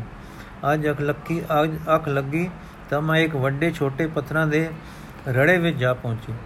ਕੀ ਵੇਖਦੀ ਹਾਂ ਕਿ ਵੱਡੇ ਪੱਥਰ ਵੱਟੇ ਤੇ ਮਿੱਟੀ ਰੇਤ ਦੇ ਕਿਣਕੇ ਹੀ ਕਿਣਕੇ ਪਏ ਹਨ, ਪਰ ਉਸ ਤਰ੍ਹਾਂ ਨਹੀਂ ਜਿਸ ਤਰ੍ਹਾਂ ਮੈਂ ਦੇਖਦੀ ਹੁੰਦੀ ਸਾਂ। ਸਗੋਂ ਹੁਣ ਇਉਂ ਜਾਪੇ ਕਿ ਇਹ ਸਾਰੇ ਜਿਉਂਦੇ ਹਨ, ਪਰ ਐਵੇਂ ਪਏ ਨਜਿੰਦੇ ਜਾਪਦੇ ਹਨ। ਕੋਈ ਜੇ ਰਤਾ ਜਿਨੀ ਕਲਾ ਵਰਤੇ ਤਾਂ ਇਹਨਾਂ ਨੂੰ ਹੋਸ਼ ਵੀ ਆ ਜਾਵੇ। ਇਹਨੇ ਨੂੰ ਮੈਂ ਕੀ ਡਿੱਠਾ ਕਿ ਉੱਥੇ ਪਾਣੀ ਆ ਗਿਆ ਤੇ ਉਹਨਾਂ ਕਿਣਕਿਆਂ ਨੂੰ ਪਾਣੀ ਆਖਣ ਲੱਗਾ, ਹੈ ਕਿਣਕਿਓ, ਤੁਸੀਂ ਤਾਂ ਜਿੰਦ ਹੋ, ਉਠੋ, ਹੋਸ਼ ਕਰੋ, ਤੁਸੀਂ ਜੜ ਪੱਥਰ ਨਹੀਂ ਹੋ, ਤੁਸੀਂ ਜਿੰਦ ਹੋ, ਉਠੋ, ਹੋਸ਼ ਕਰੋ। ਪਾਣੀ ਨੂੰ ਬੋਲਦਿਆਂ ਤੇ ਕਿਣਕਿਆਂ ਨੂੰ ਸੁਣਦਿਆਂ ਦੇਖ ਕੇ ਮੈਂ ਹੱਕੀ ਬੱਕੀ ਰਹਿ ਗਈ ਕਿ ਇਹ ਕਿਵੇਂ ਹੋ ਰਿਹਾ ਹੈ। ਇਹ ਕਿਵੇਂ ਬੋਲ ਅਤੇ ਸੁਣ ਰਹੇ ਹਨ। ਪਰ ਹੋ, ਪਰ ਹੈ ਜੀ, ਇਵੇਂ ਹੀ ਪਰ ਹੋ ਇਵੇਂ ਹੀ ਰਿਹਾ ਸੀ ਤੇ ਮੇਰਾ ਸ਼ੌਕ ਵੱਧ ਰਿਹਾ ਸੀ ਕਿ ਮੈਂ ਹੋਰ ਅੱਗੇ ਹੋ ਕੇ ਸੁਣਨ ਲੱਗੀ। ਤਦ ਛੋਟੇ ਵੱਡੇ ਸਾਰੇ ਕਿਣਕਿਆਂ ਨੇ ਕਿਹਾ, ਅਸੀਂ ਜਿਸ ਹਾਲ ਵਿੱਚ ਪਏ ਹਾਂ, ਚੰਗੇ ਹਾਂ। हे ਪਾਣੀ, ਤੂੰ ਅੱਗੇ ਜਾ। ਤਦ ਪਾਣੀ ਬੋਲਿਆ ਭੋਲਿਓ ਤੁਸੀਂ ਜਿੰਦ ਹੋ, ਆਓ ਮੇਰੇ ਨਾਲ, ਮੈਂ ਤੁਹਾਨੂੰ ਉੱਥੇ ਪਹੁੰਚਾ ਦਿਆਂ, ਜਿੱਥੇ ਤੁਸੀਂ ਆਪੇ ਪਏ। ਆਖੋ, ਅਸੀਂ ਜਿੰਦ ਹਾਂ। ਆਪਣੇ ਟੁਰਨ ਦੀ ਗੱਲ ਸੁਣ ਕੇ ਇਕਨਾ ਨੇ ਆਖਿਆ, ਜਾ ਭਾਈ, ਆਪਣੇ ਰਸਤੇ ਟੁਰ। ਅਸੀਂ ਸਲਾਹ ਕਰਕੇ ਤੈਨੂੰ ਕੱਲ ਉੱਤਰ ਦੇਾਂਗੇ ਤਾਂ ਪਾਣੀ ਪਿੱਛੇ ਹਟ ਗਿਆ। ਹੁਣ ਕਿਣਕਿਆਂ ਦੀ ਪੰਚਾਇਤ ਜੁੜ ਬੈਠੀ। ਵੱਡੇ ਵੱਡੇ ਪੱਥਰ ਬੋਲੇ, ਅਸੀਂ ਬੜੇ ਸੁਖੀ ਹਾਂ ਸੁਖ ਨਾਲ ਪਏ ਹਾਂ ਇਹ ਪਾਣੀ ਕੋਈ ਮਤਲਬੀ ਹੈ ਸਾਨੂੰ ਖੁਆਰ ਕਰੇਗਾ। ਅੱਗੇ ਇਸ ਉੱਚੇ ਪਰਬਤਾਂ ਦੇ ਵਸਦੇ ਸਾਂ। ਇਹ ਇੱਕ ਇਹੋ ਜਿਹੀ ਸੋਹਣੀ ਤੇ ਵਧੇਕ ਚਿੱਟੀ ਆਈ ਸੀ, ਜੋ ਆਪਣਾ ਨਾਮ ਬਰਫ਼ ਦੱਸਦੀ ਸੀ। ਆਖਣ ਲੱਗੀ, ਮੇਰੇ ਮੋਢੇ ਤੇ ਚੜ ਬੈਠੋ, ਤੁਹਾਨੂੰ ਸੈਲ ਕਰਾਵਾਂਗੇ। ਇੱਥੇ ਆ ਕੇ ਸਾਨੂੰ ਪਟਕਾ ਮਾਰਿਆ ਤੇ ਆਪ ਲੋਪ ਹੋ ਗਈ। ਸਭਿਆਰੇ ਸਭਿਆਰੇ ਸਾਡੇ ਜਿਗਰ ਵੱਡੇ ਹਨ। ਅਸ ਨਹੀਂ ਤਾਂ ਧੁੱਪਾਂ ਨਾਲ ਸੜ ਉੱਠਦੇ। ਇਹ ਗਰਮ ਗਰਮ ਧੁੱਪਾਂ ਅਸਾਂ ਕਦੇ ਪਰਬਤ ਧਾਰਾਂ ਤੇ ਚਾਗੀਆਂ ਨਹੀਂ ਸਨ। ਇਸੇ ਤਰ੍ਹਾਂ ਇਹ ਪਾਣੀ ਸਾਨੂੰ ਕਿਤੇ ਕੁਥਾ ਮਾਰੇਗਾ। ਹੁਣ ਕੁਝ ਹੋਰ ਕਿਣ ਕੇ ਬੋਲੇ, ਭਾਈਓ, ਇਹ ਪਾਣੀ ਦੇ ਸਾਨੂੰ ਹੱਥ ਲੱਗੇ ਹੋਏ ਹਨ। ਅਸੀਂ ਵੀ ਕਦੇ ਵੱਡੇ ਵੱਡੇ ਚਟਾਨ ਦੇ ਸਿੱਲਾਂ ਪੱਥਰਾਂ, ਸਿੱਲਾਂ ਪੱਥਰ ਸਾਂ। ਇਸ ਪਾਣੀ ਨੇ ਮਲਕੜੇ ਸਾਡੀਆਂ ਬੇਮਲੂਮ ਤਰੇੜਾਂ ਵਿੱਚ ਵੜ ਕੇ ਐਸਾ ਜਮ ਜਾਣਾ ਤੇ ਜ਼ੋਰ ਕਰਨਾ ਕਿ ਸਾਨੂੰ ਟੋਟੇ ਟੋਟੇ ਕਰਕੇ ਮਿਟ ਸਿੱਟ ਦੇਣਾ। ਫਿਰ ਆਪਣੇ ਰੋੜਾਂ ਤੇ ਰੋਆਂ ਵਿੱਚ ਐਸਾ ਦਲਣਾ ਕਿ ਸਾਨੂੰ ਖੇਰੂ ਖੇਰੂ ਕਰਕੇ ਕਿਣਕੇ ਕਿਣਕੇ ਕਰ ਸਟਣਾ। ਇੱਕ ਨਾ ਕਿਣਕਿਆਂ ਨੇ ਆਖਿਆ ਕਿ ਇਹ ਠੰਡਾ ਹੈ, ਲਬ ਵਾਲਾ ਨਹੀਂ ਲੱਗਦਾ। ਕਹਿੰਦੇ ਹਨ ਕਿ ਆਕਾਸ਼ ਵੀ ਜਾ ਚੜਦਾ ਹੈ ਤੇ ਡੂੰਗੀ ਥਾਂ ਵੀ ਜਾਂਦਾ ਹੈ ਔਰ ਦੂਜਿਆਂ ਨੂੰ ਸੁੱਖ ਦਿੰਦਾ ਹੈ। ਤਾਂ ਤੇ ਸਾਨੂੰ ਵੀ ਸੁੱਖ ਦੇਵੇਗਾ। ਆਓ ਇਸ ਦੇ ਆਖੇ ਲਗੀਏ ਜਿੰਦ ਬਣੀਏ, ਇਸ ਸੰਸਾਰ ਦੇ ਹਨੇਰੇ ਵਿੱਚ ਸਦੀਆਂ, ਜਿਸ ਹਾਸੇ ਪਏ, ਜਿਸ ਪਾਸੇ ਪਏ, ਸੋ ਪਏ ਰਹਿਣ ਤੋਂ ਛੁਟਕਾਰਾ ਮਿਲੇ। ਜਿੰਦ ਪਨਾ ਵੇਖੀਏ ਤਾਂ ਸਹੀ, ਜੋ ਉਹ ਕੀ ਹੈ। ਚਲੋ ਚਾਲੇ ਤਪਾਈਏ ਇਹ ਸੁਣ ਕੇ ਵੱਡੇ ਵੱਟੇ ਤੇ ਪੱਥਰ ਤਾਂ ਗੁੱਸੇ ਹੋ ਗਏ ਤੇ ਛੋਟੇ ਕਿਣਕੇ ਤਿਆਰ ਹੋ ਪਏ। ਗੱਲ ਕੀ, ਇੱਕ ਵਾਕ ਨਾ ਹੋਇਆ, ਦੋ ਥੜੇ ਹੋ ਗਏ। ਅਗਲੇ ਦਿਨ ਜਾਂ ਪਾਣੀ ਰੁਮ ਕੇ ਟੁਰਦਾ ਤੇ ਆ, ਟੁਰਦਾ ਤੇ ਆਓ ਜਿੰਦ ਬਣ ਜਾਓ। ਇਹ ਸੀਟੀ ਵਜਾਉਂਦਾ ਆ ਗਿਆ ਤਾਂ ਛੋਟੇ ਬਰੀਕ ਕਿਣਕੇ ਤਾਂ ਸਤ ਬਚਨ ਕਹਿ ਕੇ ਉਸ ਦੇ ਨਾਲ ਤੁਰ ਪਏ ਤੇ ਵੱਡਿਆਂ ਨੇ ਕਿਹਾ, ਸਾਨੂੰ ਲੋੜ ਨਹੀਂ। ਪਾਣੀ ਨੇ ਗੁੱਸਾ ਨਹੀਂ ਕੀਤਾ। ਵੱਡਿਆਂ ਨੂੰ ਫੇਰ ਸਹੀ ਕਰਕੇ ਛੋਟਿਆਂ ਨੂੰ ਨਾਲ ਲੈ ਕੇ ਟੁਰ ਪਿਆ। ਹੁਣ ਜਾਂ ਉਹ ਟੁਰਿਆ ਤਾਂ ਉਹ ਕਿਣਕੇ ਲੱਗੇ ਆਪੇ ਵਿੱਚ ਰਗੜੀਣ ਤੇ ਹੋਰ ਨਿੱਕੇ ਹੋਣ। ਰੋਣ ਵਿਚਾਰੇ ਤੇ ਪਛਤਾਉਣ ਕਿ ਅਸਾਂ ਵੱਡਿਆਂ ਦੇ ਆਕੇ ਕਿਉਂ ਨਾ ਮੰਨੇ? ਪਾਣੀ ਨੇ ਉਹਨਾਂ ਨੂੰ ਐਸਾ ਨਿੱਕਾ ਕੀਤਾ ਕਿ ਆਪਣੇ ਰੂਪ ਵਿੱਚ ਰਲਾ ਲਿਆ। ਕੋਈ ਪਤਾ ਨਾ ਲੱਗੇ ਕਿ ਨਿਰਾ ਪਾਣੀ ਹੈ ਕਿ ਇਸ ਵਿੱਚ ਮਿੱਟੀ, ਪੱਥਰ ਤੇ ਦਾਤਾਂ ਦੇ ਡਾਢੇ ਹੀ ਨਿੱਕੇ ਕਿਣਕੇ ਵੀ ਰੱਲੇ ਹੋਏ ਹਨ। ਇਸ ਤਰ੍ਹਾਂ ਕਰਕੇ ਅੰਤ ਪਾਣੀ ਵਿੱਚ, ਅੰਤ ਪਾਣੀ ਇੱਕ ਖੇਤ ਵਿੱਚ ਪਹੁੰਚਾ ਅਤੇ ਜ਼ਮੀਨ ਦੇ ਅੰਦਰ ਵੜ ਗਿਆ। ਅੱਗੇ ਕਿੰਨੇ ਸਾਰੇ ਬੀਜ ਧਰਤੀ ਦੇ ਵਿੱਚ ਬੇੜੀ ਥੋੜੀ ਥੋੜੀ ਵਿੱਚ ਵਿੱਤੇ ਪਏ ਸਨ। ਪਾਣੀ ਨੇ ਆ ਕੇ ਆਖਿਆ हे ਅੰਕੁਰ ਜੀ, ਆਪ ਬੀਜ ਦੇ ਮੱਠ ਵਿੱਚ ਸਮਾਧੀ ਲਾਈ ਬੈਠੇ ਹੋ। ਮੈਂ ਆਪਣੇ ਚਰਨਾਂ ਵਿੱਚ ਜਗਿਆਸੂ ਲੈ ਕੇ ਆਇਆ ਆਪ ਇਹਨਾਂ ਨੂੰ ਚਰਨੀ ਲਾ ਲਵੋ।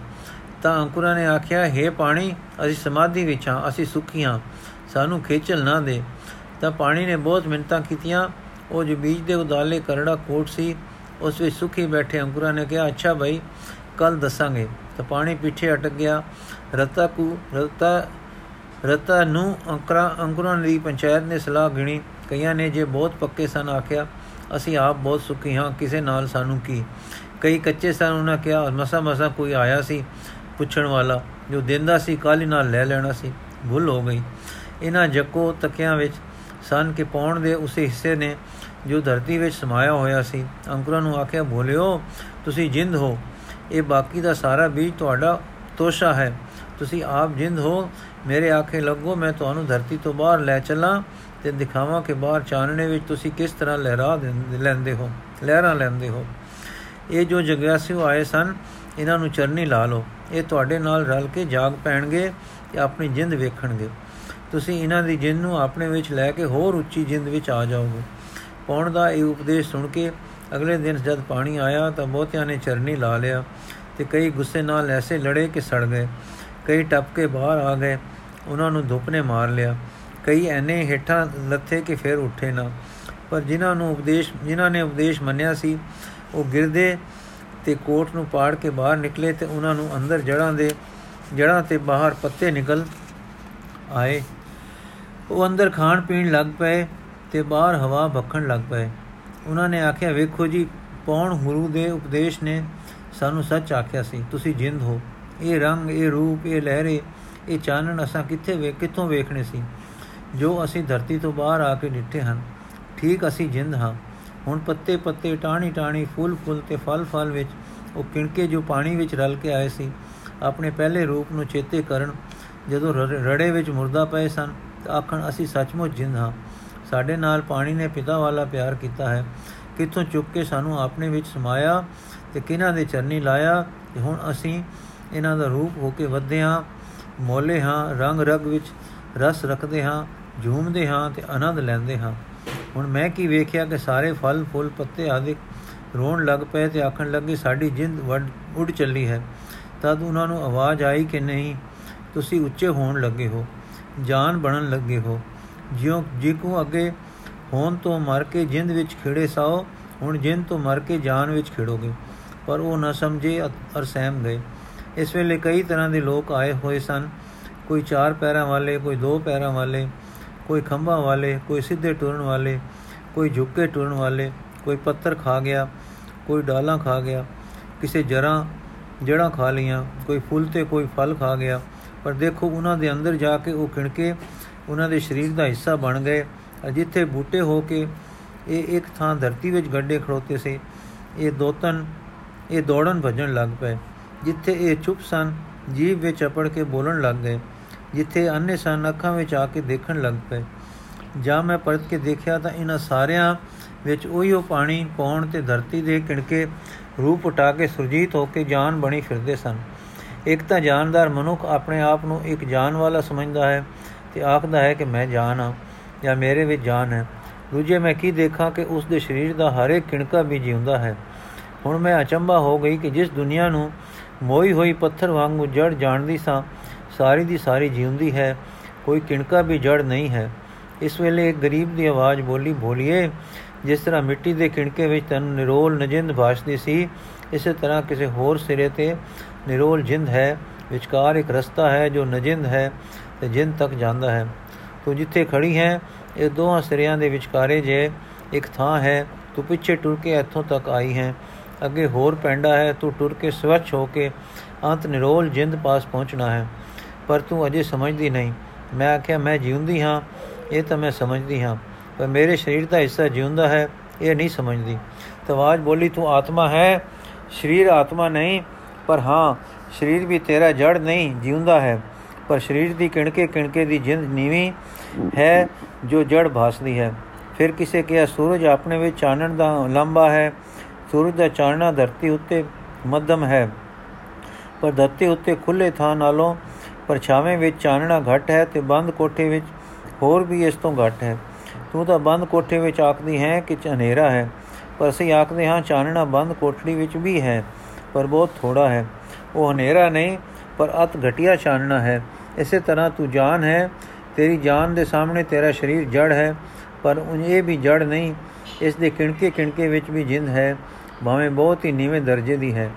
ਹੁਣ ਮੈਂ ਕਿ ਡਿੱਠਾ ਕਿ ਉਹਨਾਂ ਜਾਨਦਾਰਾਂ ਵਿੱਚ ਇੱਕ ਹਿੱਸਾ ਖੜਾ ਸੀ, ਜਾਂ ਮੈਂ ਚੰਗੀ ਤਰ੍ਹਾਂ ਡਿੱਠਾ ਤਾਂ ਇਹ ਮੇਰੇ ਹੀ ਵਰਗਾ ਮਨੁੱਖ ਸੀ। ਇਸ ਦੇ ਸਰੀਰ ਦੇ ਕਿਣਕੇ ਕਿਣਕੇ ਨੂੰ ਮੈਂ ਡਿੱਠਾ, ਉਸ ਵਿੱਚ ਜਿੰਦ ਸੀ, ਪਰ ਉਹ ਜਿੰਦ ਨਹੀਂ ਸੀ। ਇਹ ਆਖ ਸਕਦੀ ਸੀ ਜਾਂ ਜਾਣ ਸਕਦੀ ਸੀ ਕਿ ਮੈਂ ਜਿੰਦ ਹਾਂ। ਪਰ ਇਸ ਮਨੁੱਖ ਵਿੱਚ ਕੁਝ ਹੋਰ ਐਸਾ ਵੀ ਸੀ ਜੋ ਆਖਦਾ ਸੀ, ਮੈਂ ਜਿੰਦ ਹਾਂ, ਮੈਂ ਜਾਨ ਹਾਂ। ਔਰ ਉਹ ਆਪਣੇ ਆਪ ਨੂੰ ਹੀ ਮਨੁੱਖ ਸਮਝਦਾ ਸੀ, ਪਰ ਆਪਣੇ ਦੇ ਛੁੱਟ ਸਾਰੇ ਕੁਝ ਨੂੰ ਆਪਣੇ ਸਾਹਮਣੇ ਮੁਰਦਾ ਸਮਝਦਾ ਸੀ। ਪਰ ਤਦ ਵੀ ਆਪਣੇ ਸਰੀਰ ਤੇ ਪੌਣ ਪਾਣੀ, ਧਰਤੀ ਦੇ ਕਿਣਕਿਆਂ ਨੂੰ ਆਪਣੀ ਜਾਨ ਦੇ ਨੇੜੇ ਕੋ ਜਿਉਂਦੇ ਜੇ ਸਮਝਦਾ ਸੀ ਤੇ ਉੰਜ ਪੌਣ ਪਾਣੀ ਧਰਤੀ ਨੂੰ ਇਸ ਤੋਂ ਦੂਰ ਤੇ ਜੜ ਜਾਣਦਾ ਸੀ। ਇਸ ਦੇ ਸਰੀਰ ਦੇ ਇਸ ਭੇਦ ਨੂੰ ਸਾਫ਼ ਵੇਖ ਵੇਖ ਕੇ ਮੈਂ ਅਚੰਭਾ ਹੋ ਗਈ। ਹੋ ਰਹੀ ਸਾਂ ਕਿ ਕਿਸੇ ਹੋਰ ਮਨੁੱਖ ਨੇ ਇਸ ਮਨੁੱਖ ਨੂੰ ਆ ਕੇ ਆਖਿਆ, ਓਏ ਭੋਲੇ, ਤੂੰ ਤਾਂ ਬੁੱਧ ਹੈ, ਤੂੰ ਕਿਉਂ ਆਪ ਨੂੰ ਨਿਰੇ ਪ੍ਰਾਣ ਤੇ ਜਿੰਦ ਸਮਝਦਾ ਹੈ? ਤੂੰ ਤਾਂ ਨਿਰਾ ਬੁੱਧ ਹੈ। ਜੇ ਤੂੰ ਬੁੱਧ ਹੋ ਜਾਏ, ਤਾਂ ਸੁੱਖਾਂ ਨੂੰ ਜੋ ਝੂਠੇ ਹਨ ਛੱਡ ਦੇਵੇਂ। ਤਦ ਉਹ ਰੋਪ ਪਿਆ ਔਰ ਉਸ ਜਾਤਾ ਕਿ ਮੈਂ ਜਿੰਦਾ ਜਾਨ ਨਹੀਂ, ਤਾਂ ਮਰ ਜਾਵਾਂਗਾ। ਜਦੋਂ ਮੌਤ ਤੋਂ ਡਰਿਆ, ਤਾਂ ਦੱਸਣ ਵਾਲੇ ਨੇ ਕਿਹਾ ਸੁਣੀਏ ਪੋ ਨਾ ਸਕੇ ਕਾਲ, ਪਰ ਮੈਂ ਨਾ ਸਮਝੀ ਕੀ ਹੈ। ਤਾਂ ਉਸਨੇ ਦੱਸਿਆ, ਬੋਲਿਆ, ਤੈਨੂੰ ਮੌਤ ਨਹੀਂ ਮਾਰ ਸਕਦੀ। ਤੂੰ ਤਾਂ ਨੌ ਤੋਂ ਵਾਲ ਤੱਕ ਜਿੰਦ ਹੈ। ਮਰਦਾ ਕੁਛ ਨਹੀਂ, ਰੂਪ ਪਟਾਉਂਦਾ ਹੈ। ਮੰਨੇ ਸੁਰਤ ਹੋਵੇ ਮਨ ਬੁੱਧ। ਮੰਨੇ ਸਗਲ ਭਵਨ ਕੀ ਸੁਧ, ਮੰਨੇ ਮੂੰਹ ਛੋਟਾ ਨਾ ਖਾਏ, ਮੰਨੇ ਜਮ ਕੇ ਸਾਥ ਨ ਜਾਏ। ਐਸਾ ਨਾਮ ਨਿਰੰਜਨ ਹੋਏ, ਜੇ ਕੋ ਮਨ ਜਾਣੇ ਮਨ ਕੋਏ ਮੈਂ ਤਾਂ ਉਸ ਵੇਲੇ ਇਸ ਨੂੰ ਪਸ਼ਤੋ ਵਾਂਗੂ ਉਪਰਾ ਜਾਤਾ, ਪਰ ਉਸ ਵੱਡੇ ਮਨੁੱਖ ਨੇ ਕਿਹਾ, ਜੋ ਤੂੰ ਮੰਨ ਲਵੇਂ, ਜੋ ਕੁਝ ਤੂੰ ਹੁਣ ਮੈਥੋਂ ਜਾਣਿਆ ਹੈ ਤੇ ਨਾਮ ਨੂੰ ਜਾਣੇ, ਤਾਂ ਤੂੰ ਜਾਣੇਗਾ ਕਿ ਮਰਦਾ ਕੁਝ ਨਹੀਂ। ਸੁਰਤ ਮਨ ਤੇ ਮਨ ਬੁੱਧ ਤੇ ਬੁੱਧ ਸੁਧ ਜਾਂ ਸਿੱਧ ਹੋ ਜਾਂਦੀ ਹੈ। ਜੋ ਤੂੰ ਸਰੀਰ ਨੂੰ ਜਾਣਦਾ ਹੈ, ਇਹ ਮੁਰਦਾ ਹੈ, ਤਾਂ ਉਹ ਵੀ ਮੁਰਦਾ ਨਹੀਂ, ਆਪਣੇ ਰੰਗ ਵਟਾਉਂਦਾ ਹੈ। ਪੌਣ ਪਾਣੀ ਧਰਤੀ ਦੇ ਨਾਨਾ ਰੂਪ ਹਨ, ਜੋ ਸੰਜੋਗ ਖਿਚਵੀ ਤੇ ਵਿਯੋਗ ਧਕ ਨਾਲ ਪਲਟੀਏ, ਬਣਦੇ, ਮੋਲਦੇ, ਫੈਲਦੇ ਤੇ ਸੁੰਗੜਦੇ, ਸੁੱਕਦੇ ਰਹਿੰਦੇ ਹਨ। ਇਹ ਸੁਣ ਕੇ ਉਸ ਮਨੁੱਖ ਨੂੰ ਦਿਸ ਪਿਆ ਕਿ ਮੈਂ ਬੁੱਧ ਹਾਂ, ਤਾਂ ਉਹ ਬਹੁਤ ਰਾਜੀ ਹੋਇਆ। ਪਰ ਹੁਣ ਉਹ ਬਾਹਰੋਂ ਚੁੱਪ, ਪਰ ਅੰਦਰੋਂ ਉਸ ਨੂੰ ਆਪਣਾ ਆਪ ਉੱਚਾ ਲੱਗੇ। ਭੁਲੇਖਾ ਘਟ ਖਾਵੇ। ਜਿਉਂ ਮੈਂ ਤੀਰ ਮਾਰ ਬੈਠੀ ਤੇ ਮਗਰੋਂ ਪਤਾ ਲੱਗਾ ਜੋ ਮਾੜਾ ਕੀਤਾ ਹੈ, ਜੋ ਪਹਿਲਾਂ ਪਤਾ ਕਰਕੇ ਮਾਰਨਾ ਸੀ। ਹੁਣ ਮੈਂ ਵੇਖਾਂ ਕਿ ਉਸ ਮਨੁੱਖ ਨੂੰ ਪਹਿਲਾਂ ਹੀ ਪਤਾ ਲੱਗ ਜਾਵੇ ਜੋ ਫਲਾਣਾ ਕੰਮ ਮਾੜਾ ਹੈ ਤੇ ਫਲਾਣਾ ਚੰਗਾ ਹੈ। ਇਹ ਵੇਖ ਕੇ ਮੈਨੂੰ ਚੇਤਾ ਆ ਗਿਆ ਕਿ ਮੈਨੂੰ ਕਦੇ ਮੇਰਾ ਚੰਗਾ ਮਨੁੱਖ ਇਹ ਆਖਦਾ ਕਿ ਤੂੰ ਬੁੱਧ ਹੈ, ਤਾਂ ਮੈਂ ਵੀ ਇਸ ਮਨੁੱਖ ਵਾਂਗੂ ਰਾਜੀ ਹੋ ਜਾਂਦੀ। ਪਰ ਅਜੇ ਮੈਂ ਤੱਕ ਹੀ ਰਹੀ ਸਾਂ ਕਿ ਆਵਾਜ਼ ਆਈ ਜਿੱਥੇ ਤਿੱਥੇ ਘੜੀਏ ਸੁਰਾ ਸਿਧਾ ਕੀ ਸੁਧ। ਮੈਨੂੰ ਫੇਰ ਪਸਤੋ ਲੱਗੀ, ਪਰ ਉਸ ਮਨੁੱਖ ਨੇ ਉਸ ਨੂੰ ਕਿਹਾ, ਤੂੰ ਬੁੱਧ ਨਹੀਂ, ਤੂੰ ਸੁਧ, ਸਿੱਧ ਹੈ। ਬੁੱਧ ਗਵਾ ਤੇ ਸਿੱਧ ਪਾਲੇ। ਤਾਂ ਉਹ ਰੋਣ ਲੱਗਾ, ਜੋ ਐਡਾ ਚਾਨਣਾ ਗਵਾ ਕੇ ਮੈਂ ਹਨੇਰਾ ਹੋ ਜਾਵਾਂਗਾ। ਪਰ ਰੋਂਦੇ ਰੋਂਦੇ ਹੀ ਉਹ ਸਿੱਧ ਵਾਲਾ ਹੋ ਗਿਆ। ਪਰ ਉਸ ਨੂੰ ਹੋਰ ਗੱਲ ਦਿਸਦਾ, ਜਿਸ ਦਾ ਸਾਨੂੰ ਪਤਾ ਵੀ ਨਹੀਂ ਨਹੀਂ ਪਈ ਦਿਸੇ। ਬੁੱਧ ਵੀ ਜਿਸ ਅੱਗੇ, ਜਿਸ ਗੱਲ ਅੱਗੇ ਨਿਕੰਮੀ ਸੀ ਉਸ ਨੂੰ ਸਮਰਥਕ ਹੋ ਗਿਆ। ਬੁੱਧ ਤਾਂ ਪਤੇ ਟੋਹਾਂ ਲਾ ਕੇ ਵੇਖਦੀ ਸੀ। ਕਾਰਨ ਤੇ ਕਾਰਜ ਵਿਚਾਰ ਕੇ ਥੋਂ ਲਾਉਂਦੀ ਸੀ ਪਰ ਸਿੱਧ ਨੂੰ ਐਵੇਂ ਹੀ ਸੋਝੀ ਪਈ ਆਉਂਦੀ ਸੀ। ਉਹ ਹੁਣ ਹੁਣ ਉਹ ਬਹੁਤ ਖੁਸ਼ ਹੋਇਆ ਤਾਂ ਸਿਆਣ ਨੇ ਕਿਹਾ हे ਪੌਣ ਗੁਰੂ, ਪਾਣੀ ਪਿਤਾ, ਧਰਤੀ ਮਾਤਾ, ਕਾਲ ਦਿਨ ਰਾਤ ਦਾਈ ਦਾਇਆ, ਕਰਮੀ ਚਾਨਣ, ਸਰਦੀ ਹਨੇਰੇ ਦੀ ਗੋਦ ਵਿੱਚ ਖੇਡਦੇ ਹੋਏ ਜਿੰਨ ਦੇ ਕਿਣਕੇ ਦੇਖ ਤੂੰ ਮਰ ਮਰ ਕੇ ਕਿੱਥੇ ਆ ਗਿਆ ਹੈ? ਤੇਰੀ ਮੰਗਲ ਮੁਕ ਚੱਲੀ ਹੈ, ਤੇਰੀ ਮੰਜ਼ਲ ਮੁਕ ਚੱਲੀ ਚੱਲੀ ਹੈ। ਤੂੰ ਹੁਣ ਦਿਸਣ ਵਾਲੇ ਤੋਂ ਦੇਖਣ ਵਾਲਾ ਹੋਣ ਲੱਗਾ ਹੈ। ਦੇਖ ਤੂੰ ਆਤਮਾ ਹੈ। ਇਹ ਕਹਿੰਦੇ ਉਸਨੇ ਇੱਕ ਹੱਥ ਮਾਰਿਆ ਤੇ ਗਾਵਿਆ ਵੇਖੇ ਵਿਗਸੇ ਕਰ ਵਿਚਾਰ ਅਤੇ ਉਹ ਵੇਖੋ, ਉਹ ਆਦਮੀ ਹੋਰ ਦਾ ਹੋਰ ਹੋ ਗਿਆ। ਮੇਰੀਆਂ ਅੱਖਾਂ ਉਸ ਦੇ ਚਾਨਣੇ ਰੂਪ ਨੂੰ ਭਖ ਨਾ ਤੱਕ ਨਾ ਸਕੀਆਂ, ਸਿਰ ਝੁਕ ਗਿਆ ਮੇਰੀ ਜੀਭ ਕੰਨ ਤੇ ਨੇਤਰ ਬੰਦ ਹੋ ਗਏ ਤੇ ਮੈਂ ਡਰ ਗਈ, ਪਰ ਇਸ ਡਰ ਵਿੱਚ ਮੈਂ ਖੁਸ਼ ਹੋਈ, ਰੋਈ ਨਹੀਂ। ਮੈਂ ਅਜੇ ਸੁਪਨੇ ਵਿੱਚ ਹੀ ਸਾਂ, ਪਰ ਅਚੰਭਾ ਹੋ ਰਹੀ ਸਾਂ ਕਿ ਸਭ ਕੁਝ ਅੱਖਾਂ ਅੱਗੋਂ ਦੂਰ ਹੋ ਗਿਆ। ਚੰਦ ਦੀ ਚਾਨਣੀ ਸੀ, ਇੱਕ ਰੜਾ ਸੀ ਤੇ ਮੈਂ ਸਾਂ, ਪਰ ਹੁਣ ਟੁਰ ਨਹੀਂ ਰਹੀ ਸਾਂ। ਮੈਂ ਸਰੀਰ ਸਮੇਤ ਉੱਡ ਰਹੀ ਸਾਂ ਤੇ ਖੁਸ਼ ਸਾਂ, ਪਰ ਇਹ ਖੁਸ਼ੀ ਕੁਝ ਹੋਰ ਤਰ੍ਹਾਂ ਦੀ ਸੀ। ਉਹ ਜਿਹੀ ਨਹੀਂ ਸੀ ਜਿਹੜੀ ਮੈਨੂੰ ਰੋਜ਼ ਘਰ ਵਿੱਚ ਤੇ ਖੇਡਾਂ ਵਿੱਚ, ਰੰਗਾਂ ਵਿੱਚ ਲੱਗਦੀ ਸੀ। ਇਹ ਹੌਲੀ ਠੰਡੀ ਮੱਧਮ ਤੇ ਅੰਦਰਵਾਰ ਨੂੰ ਖਿੱਚਣ ਵਾਲੀ ਸੀ। ਜਦ ਮੇਰੀ ਜਾਗ ਖੁੱਲ ਗਈ, ਮੈਂ ਛੇਤੀ ਨਾਲ ਉੱਠੀ ਨਹੀਂ ਪ੍ਰਚਰਜ ਹੋ ਗਈ, ਤੱਕਾਂ ਕਿ ਸੋਚਾਂ ਕਿ ਇਹ ਸੁਪਨਾ ਸੀ ਜਾਂ ਸਮਰਥਕ। ਜਾਂ ਸਮਰਥਕ ਕੁਝ ਨਾ ਦਿਸਿਆ ਤਾਂ ਮੈਂ ਜਾਣਿਆ ਜੋ ਇਹ ਸੁਪਨਾ ਸੀ। ਔਰ ਐਸੇ ਤਰ੍ਹਾਂ ਦੇ ਦਿਖਾਵਿਆਂ ਨੂੰ ਲੋਕ ਸੁਪਨਾ ਕਹਿੰਦੇ ਹਨ। ਪਰ ਜਿੰਨੇ ਸੁਪਨੇ ਮੈਂ ਸੁਣੇ ਸਨ, ਅਕਸਰ ਡਰ ਤੇ ਉਦਾਸੀ ਦੇ ਹੁੰਦੇ ਸਨ ਤੇ ਮੈਂ ਸੁਪਨੇ ਵਿੱਚੋਂ ਖੁਸ਼ ਉੱਠੀ ਸਾਂ। ਉਦਾਸ ਸੁੱਤੀ ਸਾਂ ਤੇ ਆਨੰਦ ਉੱਠੀ ਹਾਂ, ਉੱਠੀ ਸਾਂ।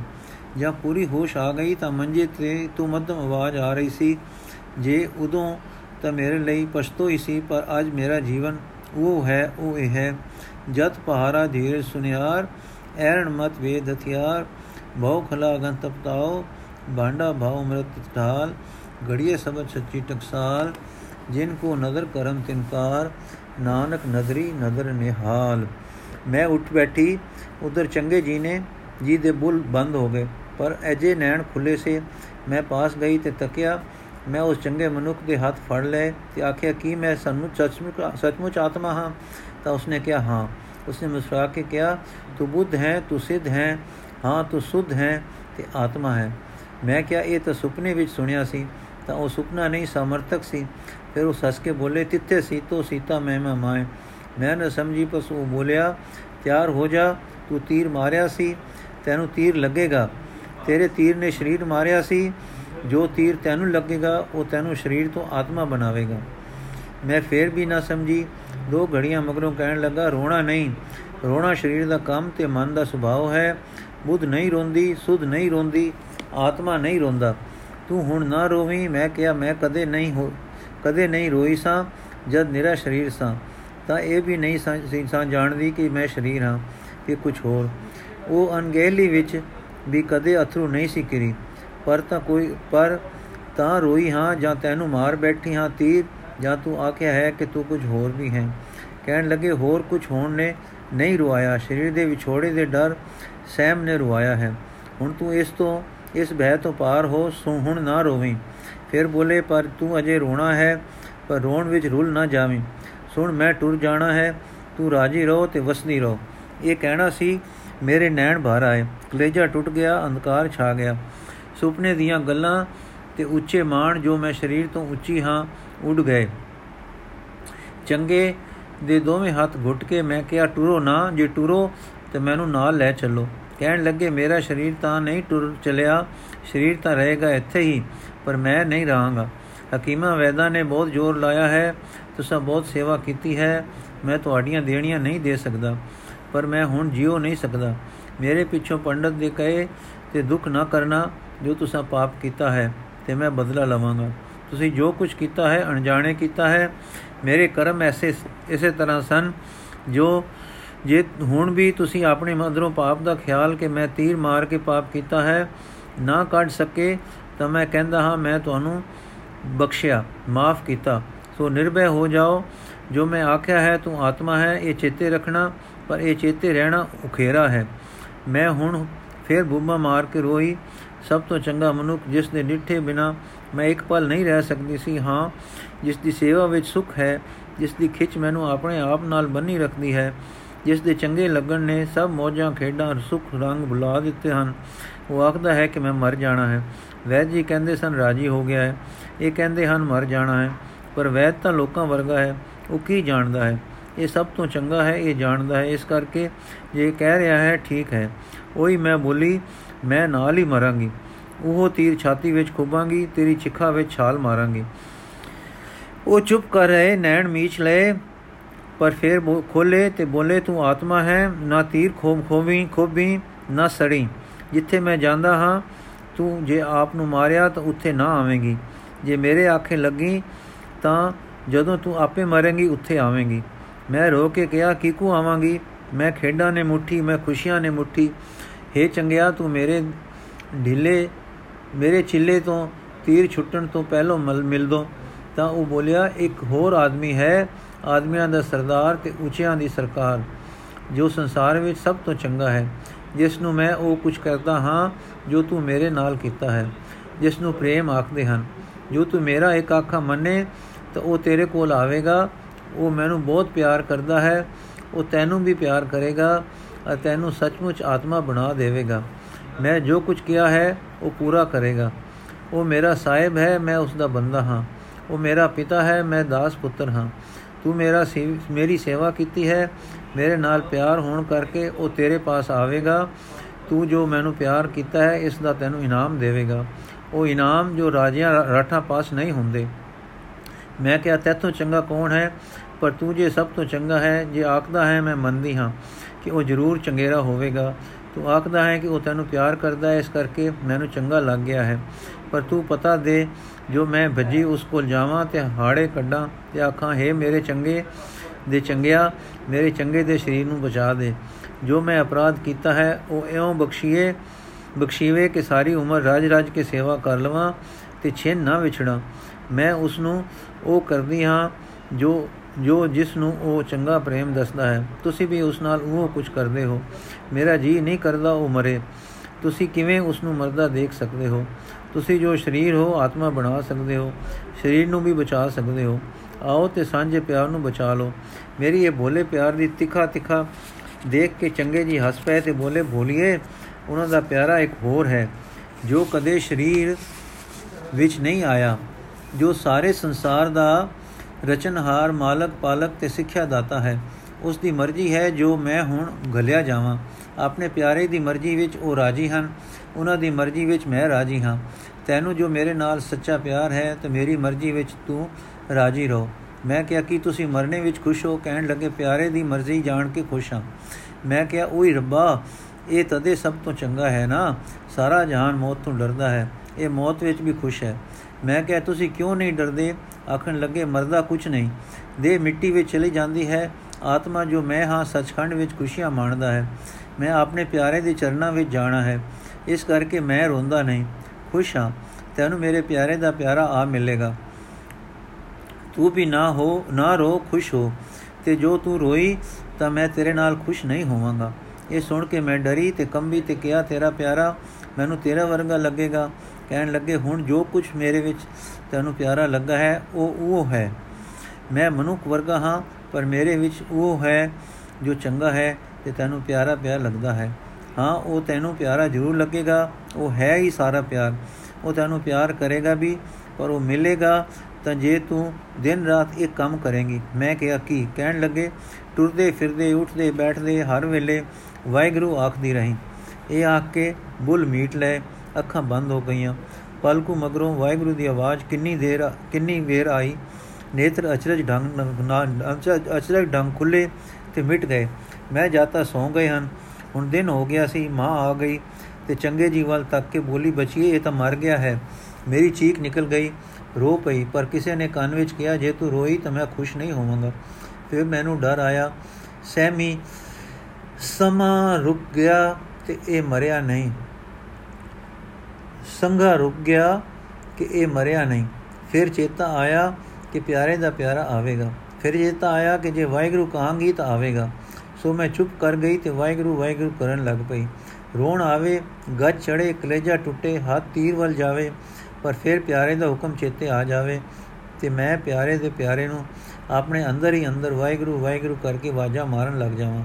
ਇਸ ਤਰ੍ਹਾਂ ਦੁੱਖ ਰੰਜ ਤੇ ਉਸ ਦਾ ਆਖਿਆ ਮੰਨਣ ਤੇ ਯਤਨ ਵਿੱਚ ਦਿਲੋਂ ਦਿਲ ਧੱਕੇ ਦੋੜੇ ਖਾਂਦਿਆਂ ਉਹ ਸਭ ਤੋਂ ਚੰਗੇ, ਸਭ ਤੋਂ ਉੱਚੇ, ਸਭ ਤੋਂ ਪਿਆਰੇ ਦਾ ਸਰੀਰ ਸੰਸਕਾਰ ਦਿੱਤਾ। ਤਦੋਂ ਇਹ ਪਤਾ ਨਾ ਲੱਗਾ ਕਿ ਇਹ ਕਿਸ ਦੇਸ਼ ਦਾ ਸੀ, ਕਿਉਂ ਆਇਆ ਸੀ, ਕਿਸ ਸੁਲਖਣੀ ਮਾਂ ਤੇ ਭਾਗ ਭਰੇ ਪਿਓ ਦਾ ਪੁੱਤ ਸੀ। ਵਾਹਿਗੁਰੂ ਜੀ ਕਾ ਖਾਲਸਾ, ਵਾਹਿਗੁਰੂ ਜੀ ਕੀ ਅਗਲਾ ਭਾਗ ਕੱਲ ਪੜਾਂਗੇ ਜੀ।